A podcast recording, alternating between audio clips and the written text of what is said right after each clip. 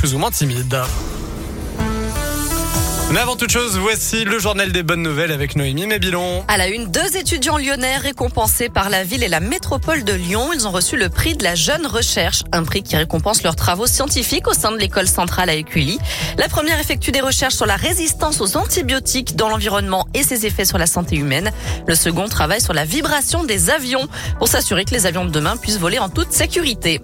Eux ont fait acte de bravoure le 8 juin dernier. Les cinq policiers qui sont intervenus lors de l'attaque au couteau à Annecy ont reçu l'Ordre national du mérite. Ils avaient réussi à interpeller l'assaillant qui s'en était pris à des enfants près d'une aire de jeu. Le ministre de l'Intérieur, Gérald Darmanin, a souligné le courage de ses agents. On termine avec une bonne nouvelle pour les usagers de la SNCF. Une nouvelle option est désormais proposée sur l'appli. Elle permet d'être alerté lorsqu'une place se libère dans un train qui affiché complet. Concrètement, c'est très simple. Hein. Il suffit de rechercher un billet de train et de cliquer sur être prévenu si un billet est dispo.